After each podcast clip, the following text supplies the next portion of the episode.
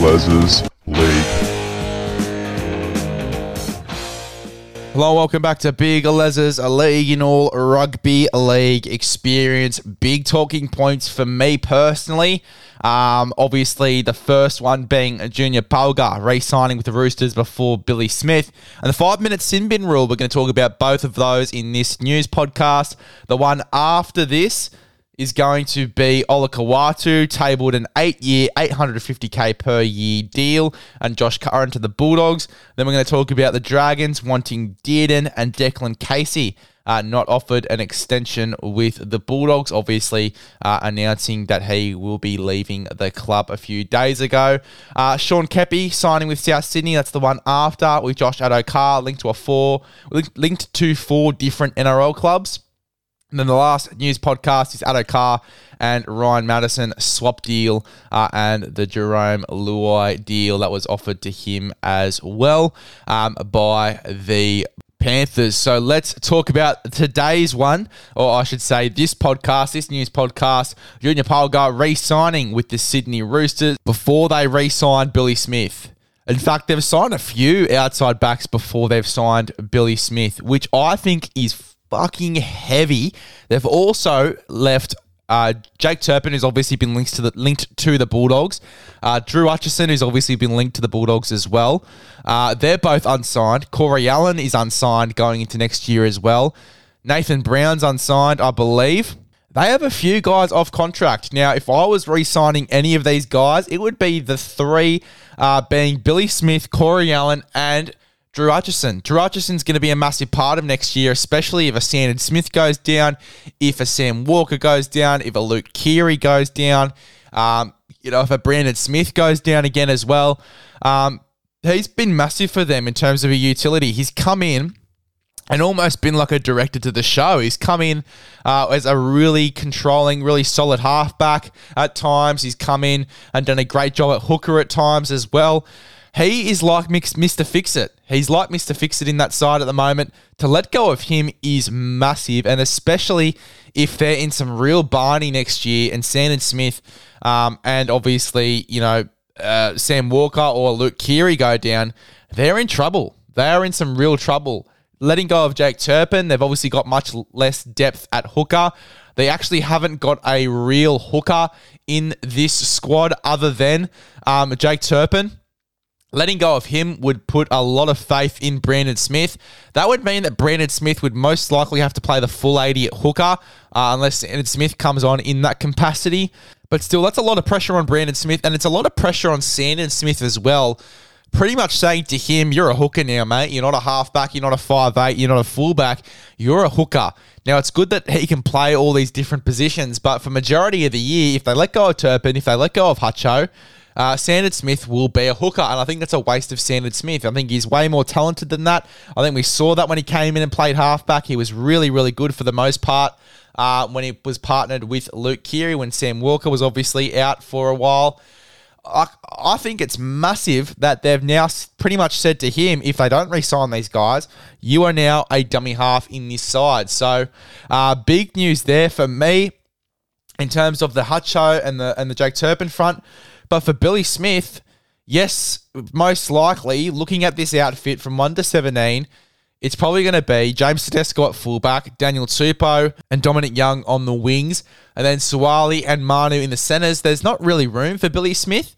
But then again, Suaalii's leaving next year. He's going to rugby union. Why would you not let him go early and, and keep Billy Smith? Because he is fucking talented.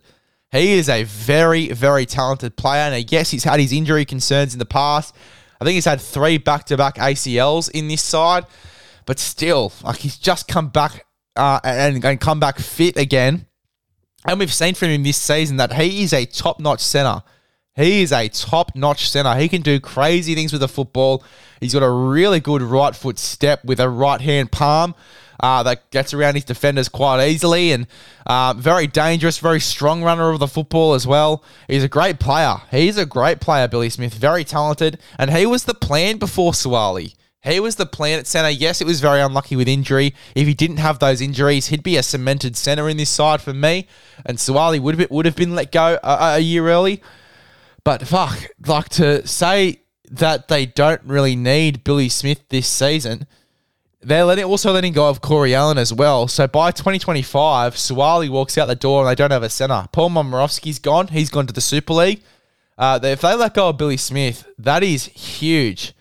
That is absolutely huge. If I was the, the head honcho at the Roosters, I would be letting go of Suaalii the year early. And yes, there's a lot of criticism behind that. Suaalii's a fantastic player. He is a freak, absolute weapon, but he's not going to be there in 2025. He's not going to be there in 2025. He's going to be at rugby union, and you're not going to have a centre in that spot if you let go of Billy Smith. I would re-sign Billy Smith and potentially loan him to another club for the for this season. You know, I don't think he's a depth center at all, Billy Smith. I think that he's a first grade center, so that's why I would probably loan him to another club for next year. Um, just like a David Nofoaluma to the Melbourne Storm, just like I'd like you know Sual, uh, Sualauvi Fa'alogo um, to be loaned to another club for the season. Um, I would be re-signing Billy Smith and loaning into another club for 2024, and then for 2025, you've got a centre there. You've got a centre to replace Suaalii, who will obviously go off to play rugby union. So, yeah, I mean that's big news. If they do not re-sign Billy Smith, they are. Oh, I mean they're losing a top notch center that they could have for 2025, that they could have for next year as well. Uh, you know, especially if they do maybe keep him as a depth center and Suaalii goes down or Manu goes down during the year because Manu has gone down a few times in 2023 with different injuries.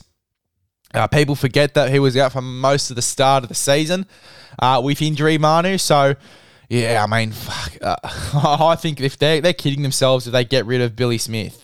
They are absolutely kidding themselves. Now, I've heard rumours that Billy Smith could end up at a Parramatta. That's big news if he goes to Parramatta. For me as well, I think that they are craving an outside back. They need an outside back, particularly a centre. Him signing there would be massive and it would really add to the strike power. I'm hearing that him and Josh Addo-Carr could go there. Um, I think that would be massive for them. Absolutely massive. That means they have a centre wing combo of Josh Addo-Carr and Billy Smith. Could you imagine?